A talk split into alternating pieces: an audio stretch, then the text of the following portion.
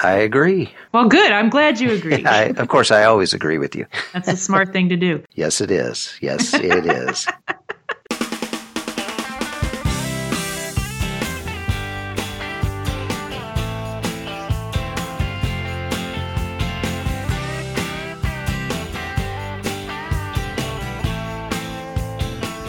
Welcome to the Geek in Review, the podcast designed to cover the legal information profession with a slant toward technology and management. I'm Marlene Gebauer. And I'm Greg Lambert. So, Marlene, you notice we got some new music that we're using for the intro? I did. I left that content teaser on our last podcast, so I was glad that we actually got it up and ready for this yeah, one. I like it. It's uh, some nice little bluesy Americana music. That's good. It is from Jerry David DeCicca, and Jerry is a friend of mine through one of my uh, employees, Eve Searls. So, Eve works in our San Antonio office as a research attorney, and she's a double A double L member, so I, it has a little bit of a law library relationship to it. All roads lead back to the library. They all do. And even more, I will tell you this that Eve's aunt is Eileen Searls, who was the director at the St. Louis University Law School Library for 50 plus years. Wow. Yeah, so a little double law library uh, interaction. Runs in the family, too. That's It- it interesting. does. Very interesting. So I appreciate Jerry and Eve allowing us to use that. I'm going to put a link to Jerry's Spotify account out on the show notes. Well, Marlene, another couple of weeks and another couple of weeks of traveling. Yeah. Uh, I got to go up to Boston. I was inducted as a fellow into the College of Law Practice Management at their Boston meeting, and I got to wear a tuxedo for the first time in, uh, let's just say it's been a long time.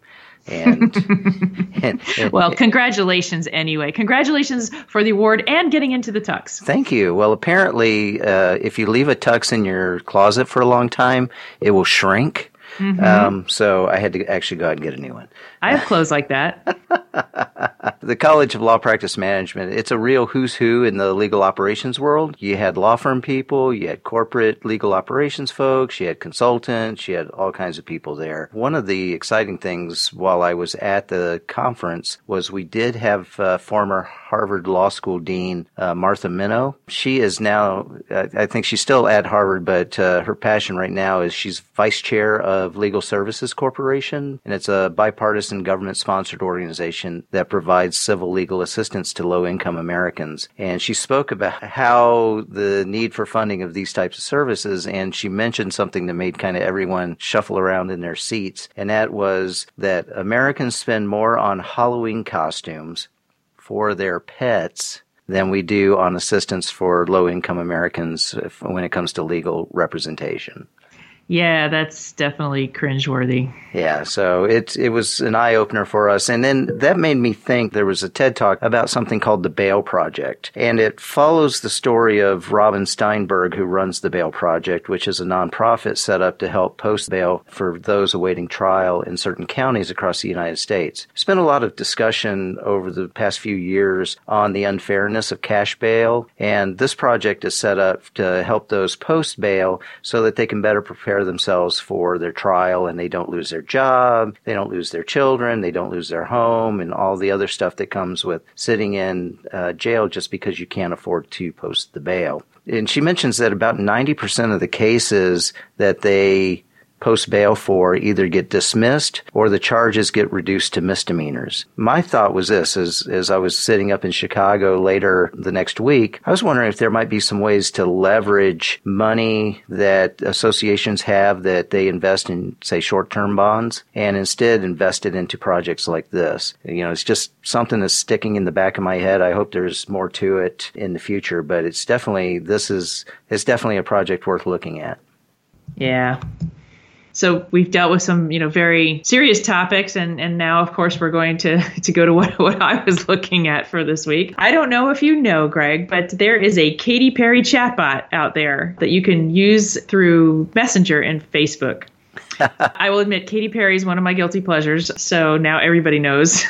Well, that, that makes you happy and it makes my kids cringe.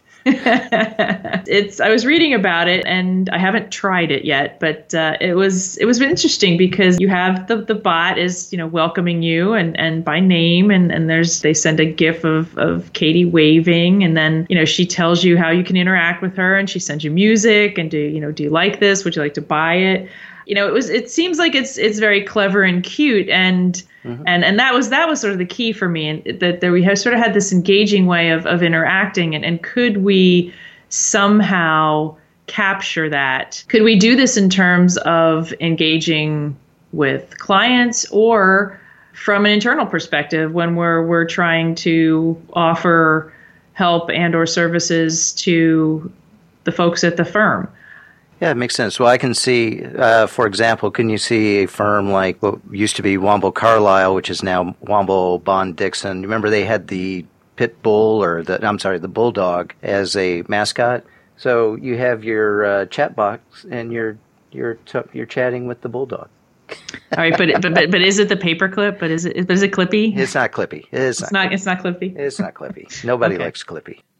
All right, Marlene, we've been promoting your talk up at the Ark KM conference for a few months now, and I understand that you were up there last week or the week before last. So, let, how did it go? It went really well. I did a, a presentation, I did a, a case study on using gamification and, and metrics to show adoption success. Those who were in attendance got to see me very briefly do the Orange Crush from, from Fortnite. I hope they put that on video. They did not.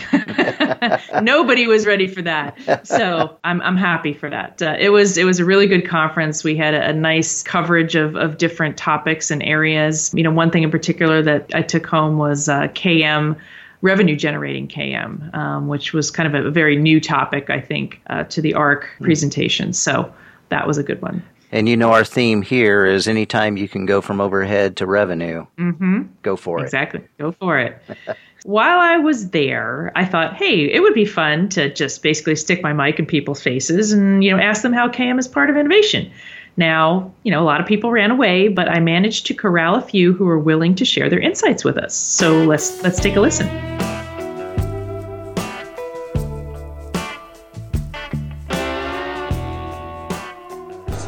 I'm Vivian Liu-Somers. I'm Director of Knowledge Management at Liberty Mutual Insurance.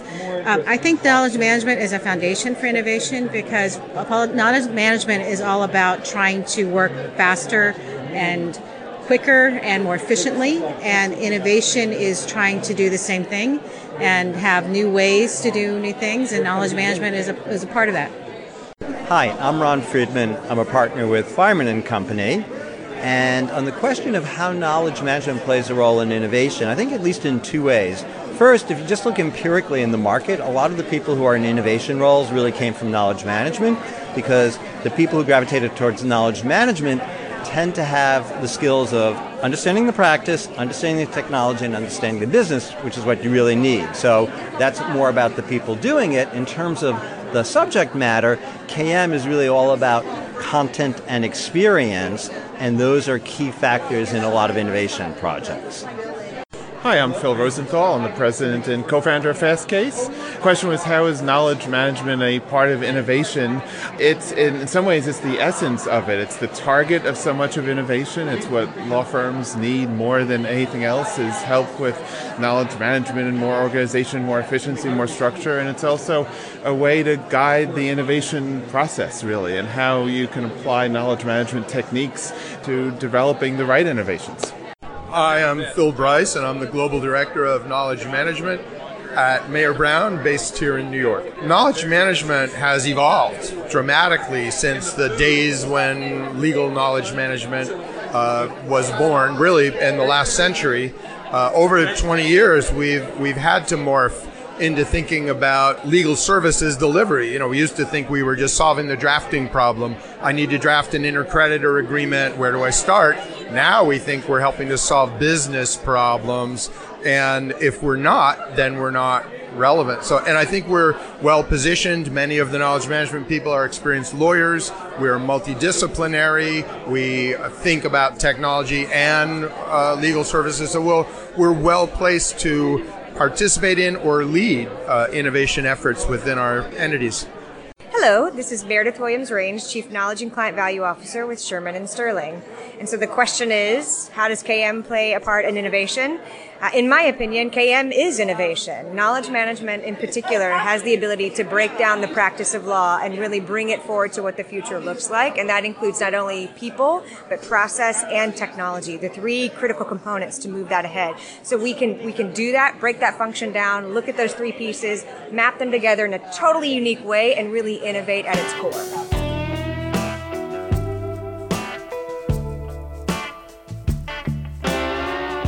So I think that was a good overview of how KM is part of innovation. I want to say special thanks to Vivian Liu, Ron Friedmann, Phil Rosenthal, Phil Bryce, and Meredith Williams. That was it was interesting because they all had a different view of it. I think some were some were more generic, but some were very specific.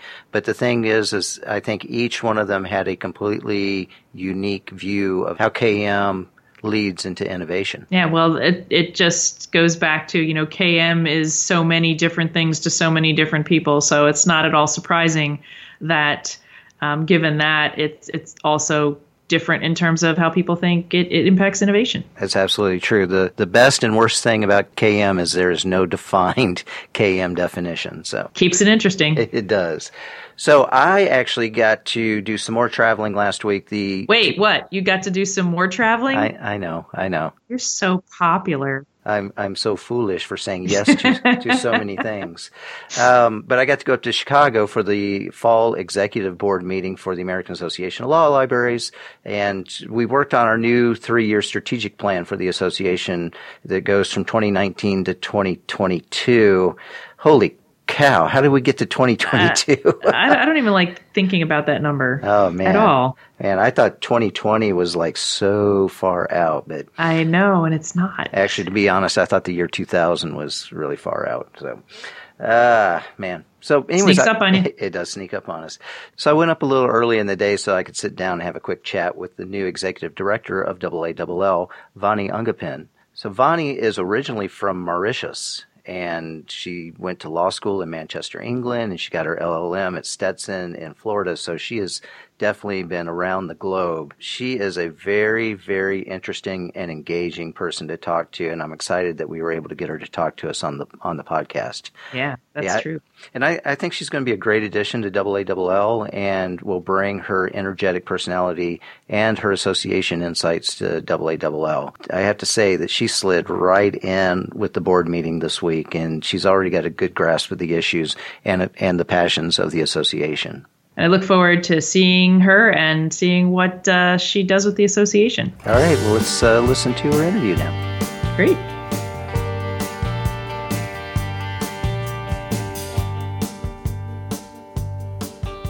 We're joined by Vani Ungapen. Yes. Perfect. All right. I was, I was worried I was going to say that wrong.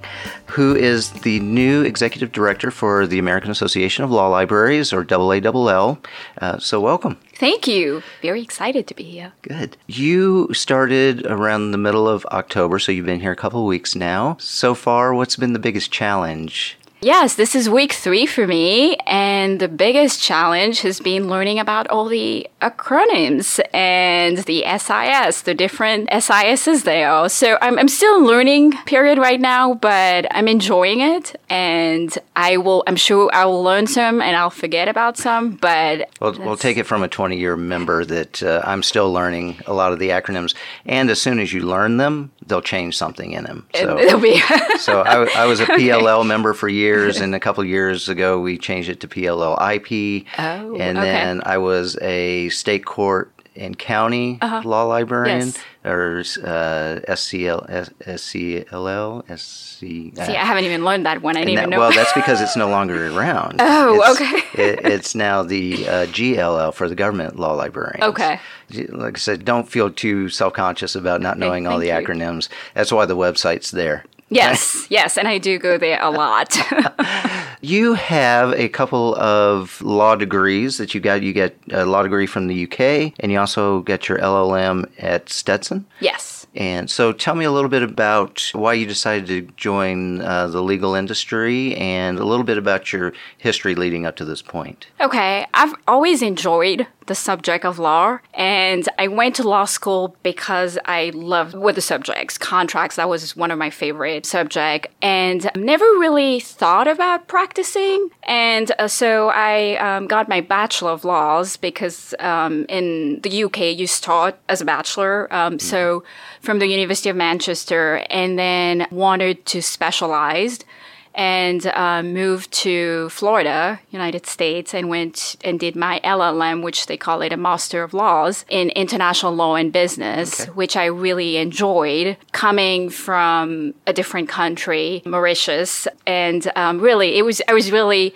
passionate about learning about international agreements and um, things like that. Right. So I really enjoyed my time at Stetson too. I'll have to pull out a map and look in the Indian Ocean where, where that is. It's beautiful. I bet it is. I bet it is. Uh, after law school, you went into association work? I actually did. I went and um, clerked for a law firm, Pennington Law Firm in Tallahassee, okay. for about nine months and that was there. One of the partners mentioned that the Florida Association of Realtors was looking for someone in their legislative office, and he thought I should apply and I would be good at it. And I was like, I really don't know much about associations. Do really, really have jobs there? And what do they really do? So I did. I sent in my resume, was interviewed, and um, got the job, and that was in 2004. I was there for almost 12 years, enjoyed every single minute of it. And I moved to Chicago two years ago for a job at the National Association of Realtors. And that was my conscious decision. You know, my first time entering the association world was something that it was by chance or accident. And then when I moved up here to Chicago, I knew this was going to be my career. It's going to be in association world. I love working with the members. I, I just do. So um, that has been well. And and you went through some turbulent times in Florida with the real estate uh, there during the economic downturn, which is now is a decade ago. Yes. On something like that, I know with real estate it's very cyclical, but that had to be really anx- an anxious time for you at that time. As far as demands from members when you have a downturn like yes. that? How does how do you cope with that? And then uh, now we're booming again. Yes. so i imagine you felt both sides of the membership when it's shrinking and, and when it's growing. I did. I did. So when i started at the florida association of realtors in 2004 we were at 200000 members. And then in um, 2009, we were down to below 100,000 members. Ouch. So it was a big change, right? It's it's it makes everything questionable. It makes the budget. Everybody's looking at the budget. Do we really need these programs? So it was really and and, and a lot of um, people were laid off during that time too. Almost a quarter of the staff um, were laid off, which was really sad and scary too. But it made the association go back and look at the core values of the association which was education, because that's going to help the members really get through those who stay through, because a lot of members were like, I don't want to be a realtor anymore. And so that really helped. It was focusing on education.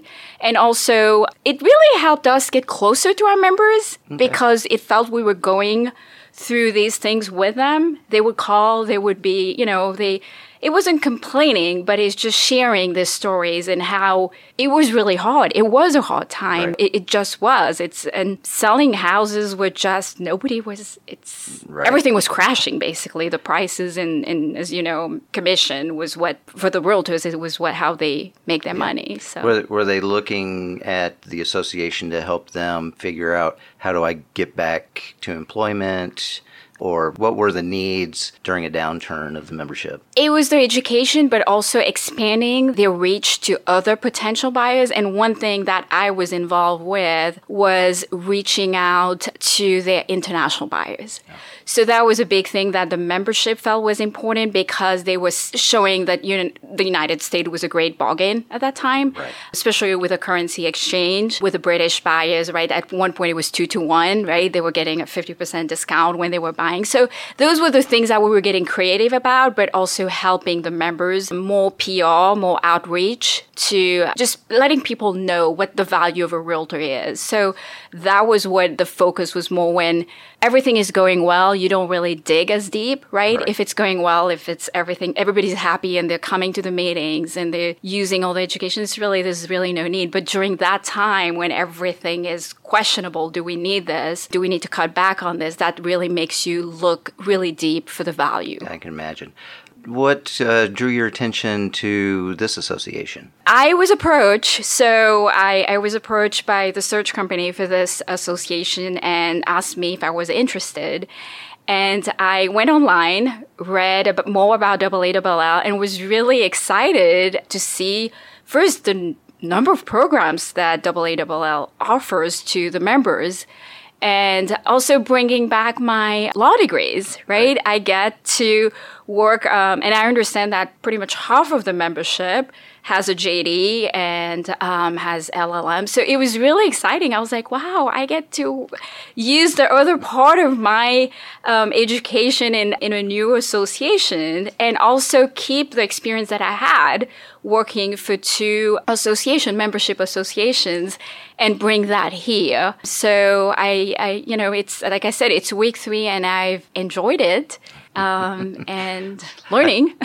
I know it's a it's a little bit early, but have uh, the members been reaching out to you since you've arrived, or? I've had a few. I've had a few emails, not no calls yet, but I've I've received a few emails, but mostly welcoming me, very nice emails. So it, it's a great association. Uh, the, the, people are very nice. Thank so, you. uh, what are your plans for, say, the the first ninety days or 180 days uh, to learn more about the association and, and what direction you see it going? I am excited that this week we have the board meeting um, coming up. So that was a great learning experience for me, going through the board book, just looking at the different issues. Yeah, it's and, a struggle for me to go through the board book. and um, but I've my first goal when I started was really meet one on one with each staff, which I've done, and my next goal is really to talk one on one with each board member and really see what the vision is. What is it that you have for the future? What is it where you would like the association to go? And I'm excited that we have the strat plan meeting coming up. So because that will give us the base of what we want it to, be, to be the association. And um, we had a staff meeting here yesterday and I talked to everybody about us after this week using the strat plan as a base, but creating a business plan for the association. Um, we offer, like I said, so many programs, but really, at the end of the day, those programs have to bring in revenue too, and we want it to go up, right? And and we want to make do our best to make sure it goes up. And so, really going it from a different side and see, okay, what is the business plan for our membership growth? What is the business plan for our education program? This, that's really my big goal I would want it to be. But for the first three, 90 days, it will be really learning, right? right. I, I do have the experience with the association world, but really learning, learning up to know the members, the board, the programs, just a lot of learning. Makes sense. Well, it's a good time to come in with the strategic plan. Yes. Going through and creating the new strategic plan. Mm-hmm. So this way it can have your fingerprints on it uh, along with this board. Thanks for taking the time to, to meet with me. Thank you, and, Greg. Maybe right. we'll do one a year from now. there we go. to check in.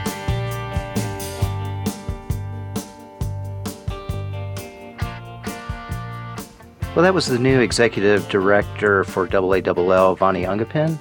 And it was really interesting being able to sit down with her and discuss her aspects. As you heard, you know, she rode the ups and downs of the real estate market and all all of that that happened while she was in Florida. So I think it's going to be really interesting to see how she takes her experience and applies it to this association. I have to tell you that when we were doing the new strategic plan, that one of the discussions that we had at AALL for the board was about generational differences. So we talked about millennials, we talked about Xers, we talked about boomers and attracting in the next generation. And everyone kind of like sat up when Vani mentioned that, that she fell in that millennial range. So I think it's going to, I think that's going to be a interesting view for us. So uh, I'm excited to have her on.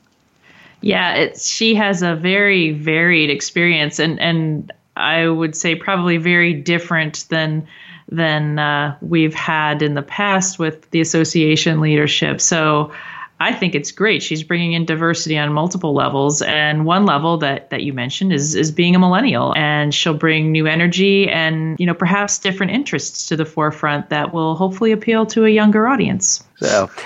Hey, I want to thank all of you, our listeners, for the Geek in Review. Uh, don't forget to click and subscribe the button on iTunes or wherever you listen, as well as rate and review the Geek in Review so that others can find us. You can tweet us at GebauerM or Glambert if you have comments or suggestions. And I want to say thanks again to Vani Ungapen for joining us. And I'll note that we have some new music that we're playing, so please, everybody, let us know how you like it. Want to say special thanks to Jerry David DeCicca for his original music. All right. Talk to you later. Bye.